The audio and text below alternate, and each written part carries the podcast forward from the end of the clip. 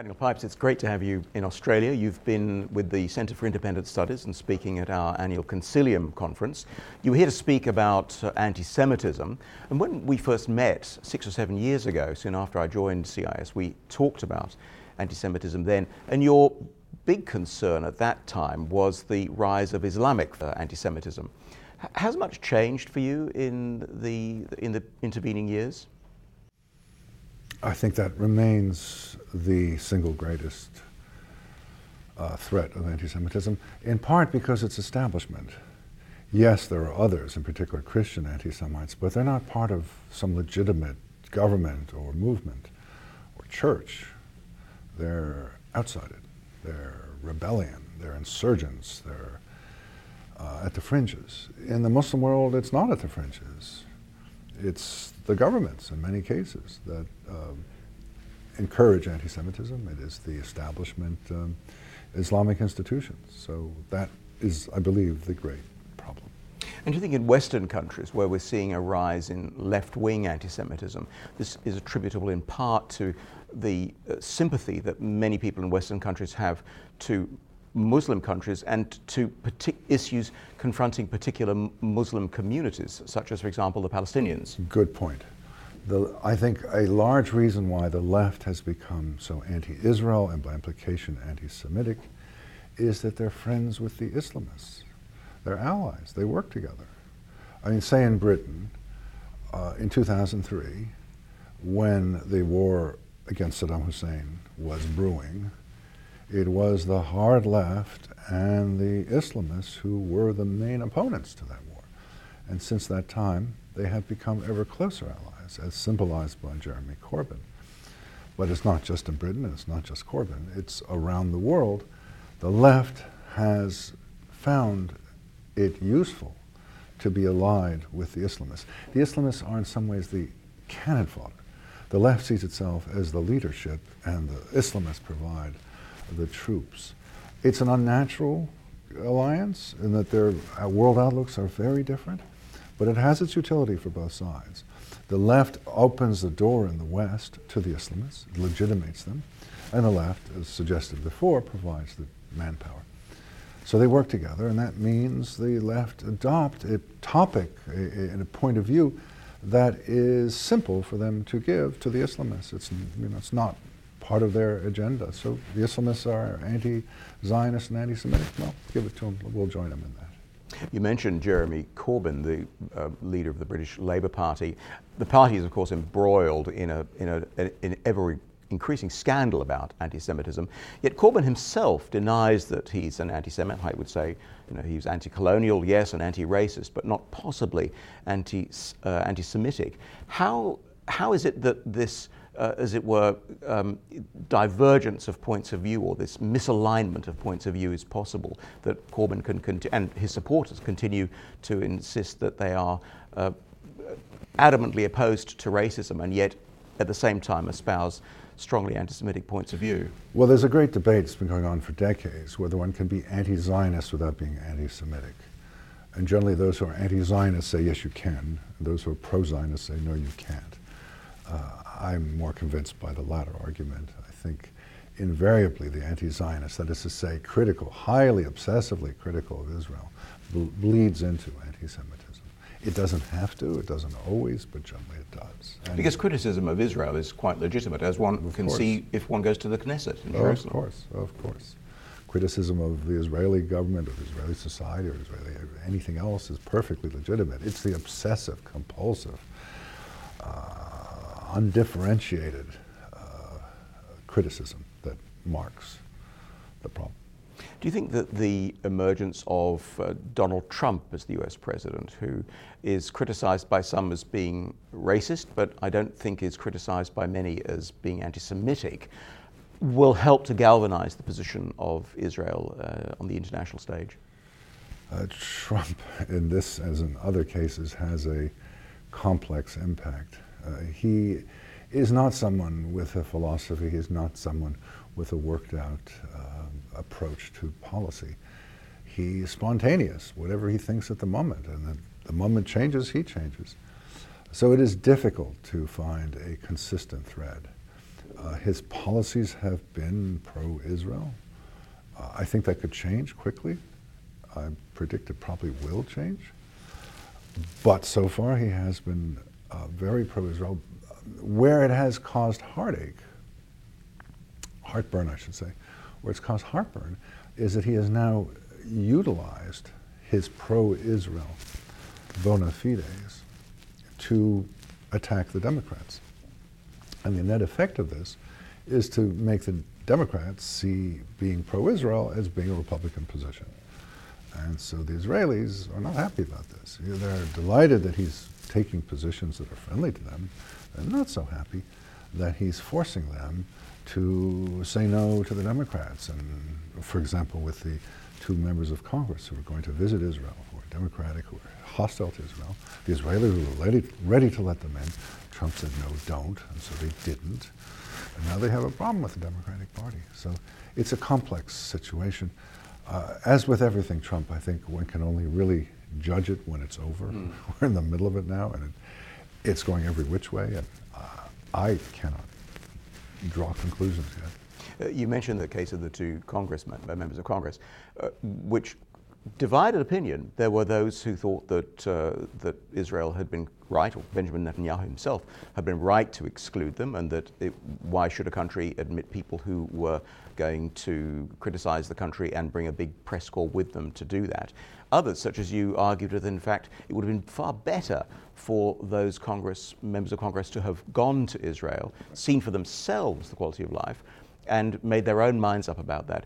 Do you still stand by that position? I do, and in addition to the point I made before, that even if they didn't, if they're hostile the whole time, still, uh, the Israeli government came to the conclusion, I think rightly, that it was not in its interest to exclude these two members of Congress. Uh, it's a sovereign decision made by the Israelis, perfectly entitled to say no to them, but not a wise one politically. Israel has a problem globally with the left. Um, my favorite instance of that is a picture in an Indian city of members of the 15 million strong Farmers Union, Communist Farmers Union, with a great big banner uh, promoting BDS. Uh, you know, what do Indian farmers know about these things? But they're members of a communist union, and so they're anti-Israel. Likewise, know, Bolsonaro appears in Brazil, and he's on the right, and he's pro-Israel. Wherever you look around the world, it's the same division. It's a fairly new one. If one puts it in American terms, the first third of Israel's existence, Israel was much more popular among the Democrats on the left, the liberal left, than the conservatives. And then there was a middle period where it was all the same. And now, for 20 or so years, uh, increasingly the conservatives have an affection, a warmth towards Israel, and the liberals, and especially as you go out to the left, are cool to hostile. And it's everywhere. It's everywhere. It's in Japan. It's in India. It's in South Africa. It's in Brazil. It's it's everywhere. in Britain, where the Labour Party, which was traditionally the home of uh, of British Jewry, has now really, uh, I think, become quite isolated, and and Jews are seeing themselves. Um, as being more aligned with the policies of a, of a centre right government, and indeed feeling that were there to be a Labour government in Britain, it, Britain might be an unsafe place to live, which is a complete uh, reversal of the way things were in the 1950s and 60s. So I think to myself, well, what can Israel do about this? And my conclusion is a rather radical one. The global hostility to Israel on the left is not due to Ashkenazi Sephardi relations among the Jews of Israel. It is not due to the uh, very active hostility of Iran and Israel, uh, sometimes now hot war. Uh, it is not due to income inequalities in Israel, etc., etc. It's due to one thing and one thing only the status of the Palestinians living in the West Bank and Gaza. Not the Palestinians in Israel, or the Israeli Arabs, not those living in Egypt or Syria or Australia. West Bank and Gaza. Uh, that's the focus of the left. They're upset about that. Now, objectively looked at, it's, their situation is not the best, but it's certainly far from the worst. Uh, and yet there's this obsessive um, criticism of Israel on the part of, um, pleading the part of the Palestinians, the West Bank and Gaza. So my conclusion is that for Israel to escape this large and growing hostility on the left is to take care of that problem. And the only way to take care of that problem is by convincing the Palestinians, of the West Bank and Gaza, that the gig is up and they lost and it's time to reconcile themselves to the Jewish state and to build their own polity, economy, society, and culture. It is time for them to realize that the war is over. The conflict has been going on for over a century and they lost. And it's time for them to stop galvanizing public opinion, BDS, UN resolutions, and so forth. It's time for them to build their own, to, to tend their own garden. Uh, I called Israel victory. I think it's necessary for the Palestinians to understand that they've been defeated. Israel's won. Time to move on. And what's interesting is that a number of Arab states and many Arabs and Muslims are coming to that same conclusion. Enough already. This been going on for decade after decade. Palestinians, wake up. It's over. Come to terms. But that's not realistic, is it? It may well be true that other Arab states are beginning to reconcile themselves to the existence of Israel. But in Ramallah and in Gaza, there is an implacable opposition to Israel. And it seems to me that, the, the, the, that without wishing always to blame the Palestinians, who never miss an opportunity to miss an opportunity, the more militant uh, the Palestinians become, the more likely it is that Israelis are going to uh, return a right-wing government. The more right-wing government, the more right-wing government is, the more it will be intent upon establishing security. If there were to be a greater sense of possible peace between w- within within the state of Israel and between Gaza and, and the West Bank as well, it'd be far more likely that a peaceful solution would be would be attainable. But it seems to me that for as long as Israel is bombarded with rocket attacks from Gaza, the Israeli people themselves are not going to uh, relax their guard. Well, you started by saying it was unattainable. I don't agree. Uh, the Palestinians, the, the, Israelis are by any standard doing well, um, economically, um, culturally, in terms of security, they're doing well. Uh, former Prime Minister of Israel, Ehud Barak, called it a villa in the jungle. Surrounded by problems, but it's doing well. Palestinians are doing very badly, um, impoverished and oppressed and backward. And there's no chance of their leaving that until they give up their irredentist claim to the land that Israel now controls. Uh, I don't see why they can't be induced to give up.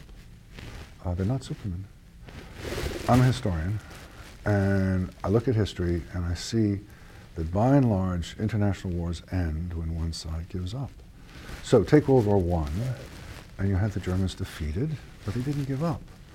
Their armies were standing and their cities were intact, and they thought, well, this was a stab in the back, this was false, we didn't really lose. They wanted another round, they got their second round, uh, and this time the Allies understood that you can't leave their cities and their armies intact. You have to show them total victory. You have to show them that it's over. And they learned the lesson, and it worked. Uh, and you can find throughout history uh, war, conflicts that end cleanly and are over. Oh, I don't know, 1865, the United States, 1975 in Vietnam, plenty of such occasions. And you can see others where it's not clean, where there's still the hope only when that hope is erased, when you cannot achieve your war goals. I lived through 1975 as an American. I saw we put in all this money and all these soldiers, and we lost. And we gave up. It was over. Nobody has since 1975 said, oh, you know what, let's give it another try. It's over, finished, we lost. I would like, mutatis mutandis, I would like the Palestinians to come to similar conclusion. It's over, they lost. There's no reason to think they can prevail. And that, in turn, would eventually lead the left to understand that um, Palestinians are not just particularly discontent, they're busy doing their own thing, and find some other issue to fill. But just to press you on this, because I think it is, it's, it's attainable and it's logically possible, but it seems extremely unlikely. Uh, last year, I visited Israel and went to Ramallah and went to a, a refugee camp where this sense of grievance and um, of, and victimhood mm-hmm. was being transmitted through the generations, sure. backed up by the United Nations. Mm-hmm. For as long as there are those international international organizations and an international imprimatur upon the, the plight of the, of the Palestinian people. It's going to be very, very difficult to undo three and coming up to four generations of thinking about a particular problem. That's going to require a very dramatic change in the quality of leadership, which I have to say I don't quite see coming. Well, I agree with your point that international support for the Palestinians has given them one motive for thinking they can win. A second would be Islamic doctrine that says that any area that has been under Muslim control in the past must be in the future, namely uh, this, what Israel controls. And thirdly, the Israeli security establishment is timid and weak. So there are three reasons why the Palestinians uh, are motivated to continue. Nonetheless, I think there are real fractures. And there are plenty of reasons to believe that if uh, the Western states back Israel send a signal, over, done, you will get no benefits until you give up this fight. I believe the Palestinians are ripe for this kind of change. I think they are tired. Yes, yes, you're right. They talk about victimization and they talk about going on uh, revolution until victory and the like. But I think there's an opening now. I certainly think it's worth exploring. Maybe I'm wrong, but we won't find out unless we try.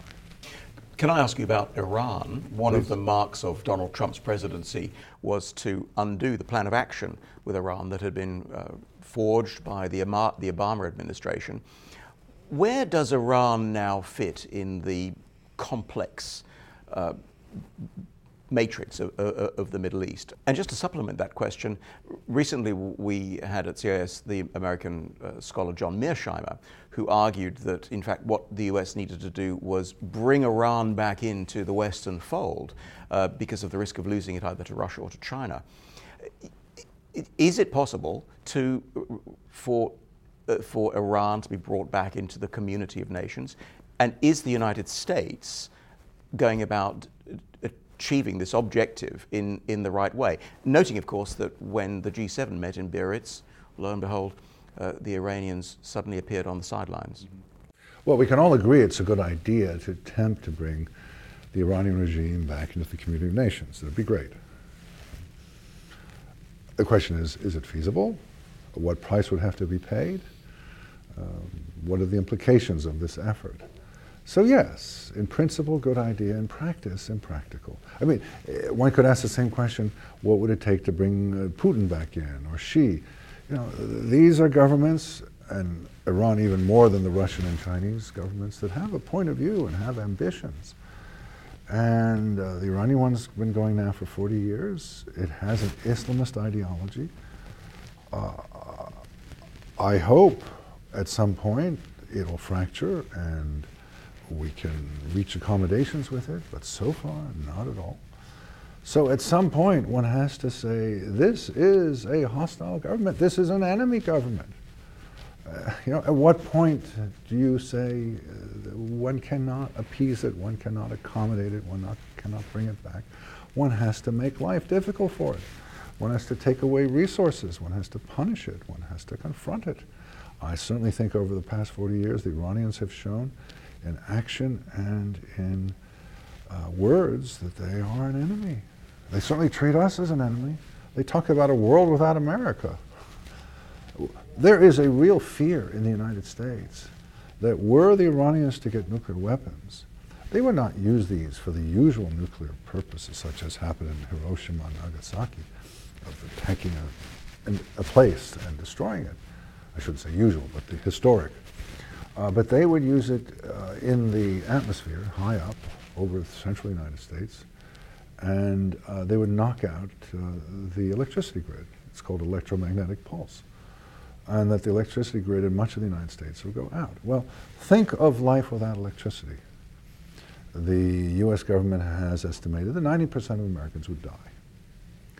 So we're thinking about these things, and John Mearsheimer hops along and says, oh, accommodate them, be nice to them, and uh, they'll be nice to you in turn. No. When you have an enemy, you have to recognize an enemy and deal with an enemy as an enemy. How significant is the uh, apparent popular support for, or rather popular antagonism towards the regime uh, that we're seeing in, in Iran. How significant is that, do you think, as a factor? I would estimate that 85% of the Iranian populace is hostile to the regime. The mosques are empty. Uh, the butchers' store, stores are empty. Uh, people live their lives behind closed doors. Uh, there's an enormous amount of, of social pathology, uh, prostitution and drug taking and alcoholism and so forth. There's great alienation. If, any, if it's comparable to anything, it would be the Soviet Union, the 1970s, 80s, uh, when Uh, the government is powerful, aggressive, making trouble around the world, in this case around the region, but it's hollow inside because it doesn't have popular support.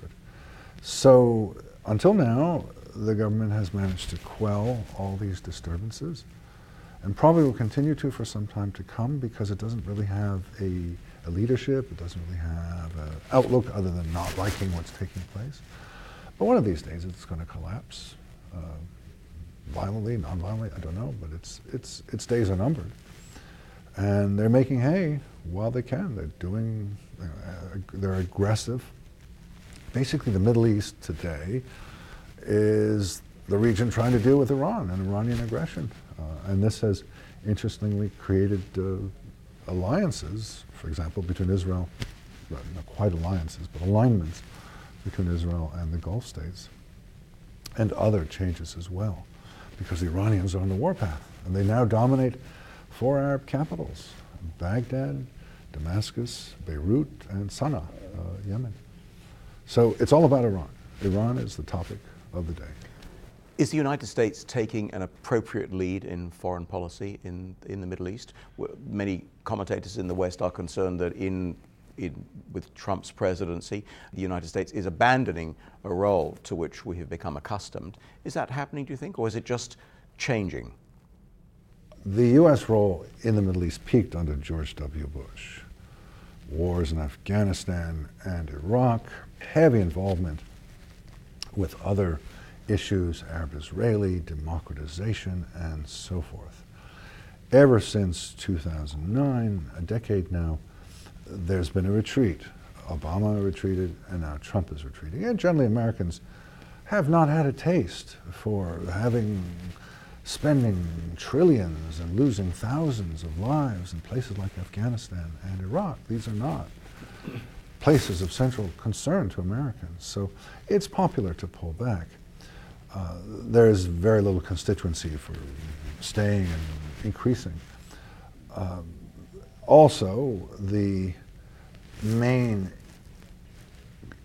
commodity of concern, the main economic interest we've had has been gas and oil, and we've become quite independent in that regard.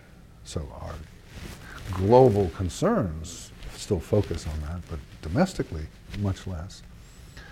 So yeah, there is a retreat. Now with Trump, you have chaos. And, you know, he's about to launch the missiles against Iran, and then the last moment he decides not to. Unpredictable and not quite sure where it's going. Uh, so, as I indicated before, one can only judge Trump after it's over. Uh, we're in mid course now, and uh, I don't know. I mean, so far, no great problems, but who knows what comes next. Islamic terrorism has continued to make a big impact on Western countries, and in Australia, we've, uh, we've had our own experience of that as well. It, one of the consequences of that, it seems to me, is that it has led to people talking more openly about Islam and what Islam teaches, and consequently to an awareness that in fact there are very different schools of thought within Islam, and that uh, extremists are not representative of the whole of Islam. It's one, one of the, I think, burdens that's been borne by the, the wider Islamic community. How are tensions between rival groups within Islam faring in your estimation? And is it reasonable to think that there will be a, a, reformation, to, to, to, borrow a word, it's not an appropriate word, but a reformation of Islam that will allow for modernization, increased liberalization uh, within the West, sort of thing that's called for by scholars such as Ayaan Hirsi Ali. And myself. And you. You brought up lots of points. Uh, on the first one, yes, it's been a thorough education in, about Islam in the West and around the world. I mean, think, I don't know what your knowledge of Buddhism is, but I suspect you know a whole lot more about Islam than Buddhism at this point. It's part of our lives.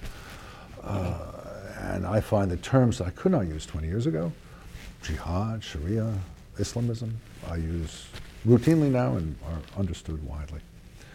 Um, that said, there's a broad uh, bifurcation of opinion in the West, where the right sees, as with the Soviet Union, an ideological foe that is formidable and must be confronted. And the left does not see that foe, sees a potential partner, uh, doesn't see ideology as particularly important, sees personality and geostrategic interests as conflicting, but nothing particularly larger. And so left and right have come to different conclusions. And uh, there's really no conversation between the two. Uh, the left tends to say Islam is not part of this, this is crazies. And the right tends to say this is Islam, the religion. I'm in the middle. Uh, I say it, it's a form of Islam. It's not all of Islam, a form of Islam. Um, and I'm happy to say in the United States, increasingly that is a position that people given a thought are com- coming to as well. For example, in the 2016 presidential uh, nomination for the Republican uh, presidential position, uh, virtually every single candidate spoke like I do. But more broadly, you see it's Islam. I think it's deeply mistaken, but that is the increasingly popular position. As for your second point about reform of Islam, uh, that's the heart of the debate between my position and the uh, more populist position. They say no. The Quran is the Quran, given by God, nothing changes. What you see is what it has always been in 7th century, 21st century, and into the future. I say, I'm a historian, I see 7th century Islam as different from 14th century, different from 18th century, different from the beginning of my career, and today. It's all the time evolving. And in my career, which now is 50 years on this subject, next month, 50 years, um, it's gone down. It's gone, gotten worse, more hostile, more radical. But if it can get worse, it can also get better. And so what we need to do as non-Muslims is help the reformers and help the moderates and um, work with those who wish to modernize Islam. It can be done. And we have an important role. We can't do it ourselves, but we can fight the Islamists and we can help the reformers. Unfortunately, that's not the case. Uh, in most Western countries, both domestically and internationally, we tend to slip into a policy of working with the Islamists and ignoring the reformers. That's one of the main things I do, and my job is to try and point out the problems with the Islamists and help the reformers, whether it be financially or giving them a platform or giving them applause, bringing their message uh, to the wider public as well as to Muslims. It's very important. The reformers are the key. And there's every reason to think that they can reform. Let me put it, uh, just in conclusion, in a comparative religious light. 500 years ago, the three major monotheistic religions, Christianity, Judaism, and Islam, all had some form of prohibition on interest and all had some form of indentured servitude. Judaism and Christianity not easily left those behind. In the United States, we had a huge civil war over the question of slavery. It didn't just happen. In Islam, there still is uh, a widespread notion that interest on money, even if it's 3% a year, is riba, is illegal against the religion. And of course, there's slavery in many countries. So it's not that Islam can't change, will never change, but it's behind. It's not been part of the modernization pro- process in the way that Judaism and Christianity have been. Um, but I'm perfectly optimistic that it can be. And so what we need to do is help those Muslims who want to make that change. I think that's important work and, and it's, it's very hopeful. Um, I think that one of the problems in the West when thinking about uh, Reformation, using the analogy, of course, of the Protestant Reformation in, in the 16th century, but as scholars work more and more on that area, we come to see that in fact there was not a single moment of Reformation, but the Reformation was a process that happened over a period of centuries. I think that people who use the language of Reformation to talk about Islam are hopeful or even expect that there will be a moment of change. You're indicating, of course, and I think rightly, that those moments of change seldom happen, certainly not when it comes to uh, faith and, and religious belief, uh, the, the, uh, a belief that is held by many, many millions of people.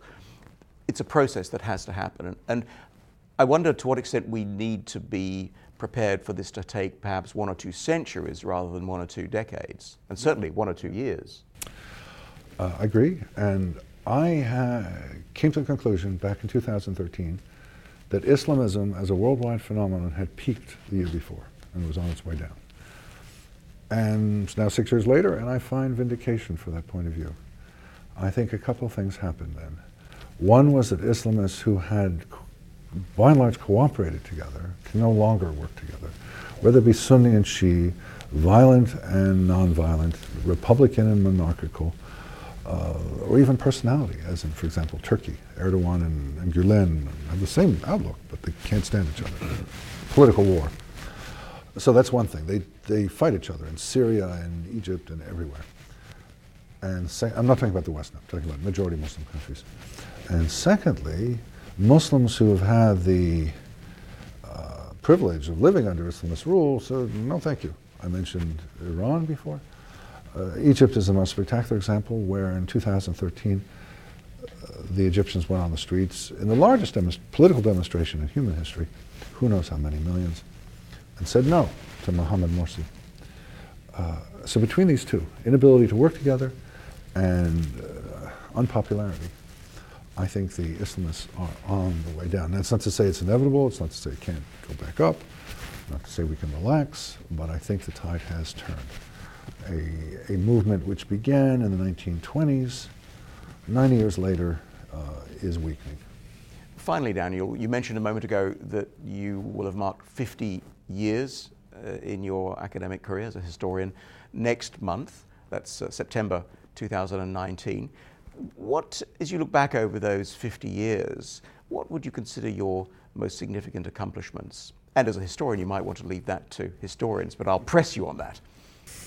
Well, the first 30 years until 9 11 were consumed with trying to tell people hey, Islam is important, pay attention to it. Uh, my thesis, for example, was on a form of military organization in medieval Middle East and saying you need to understand Islam to understand this military organization.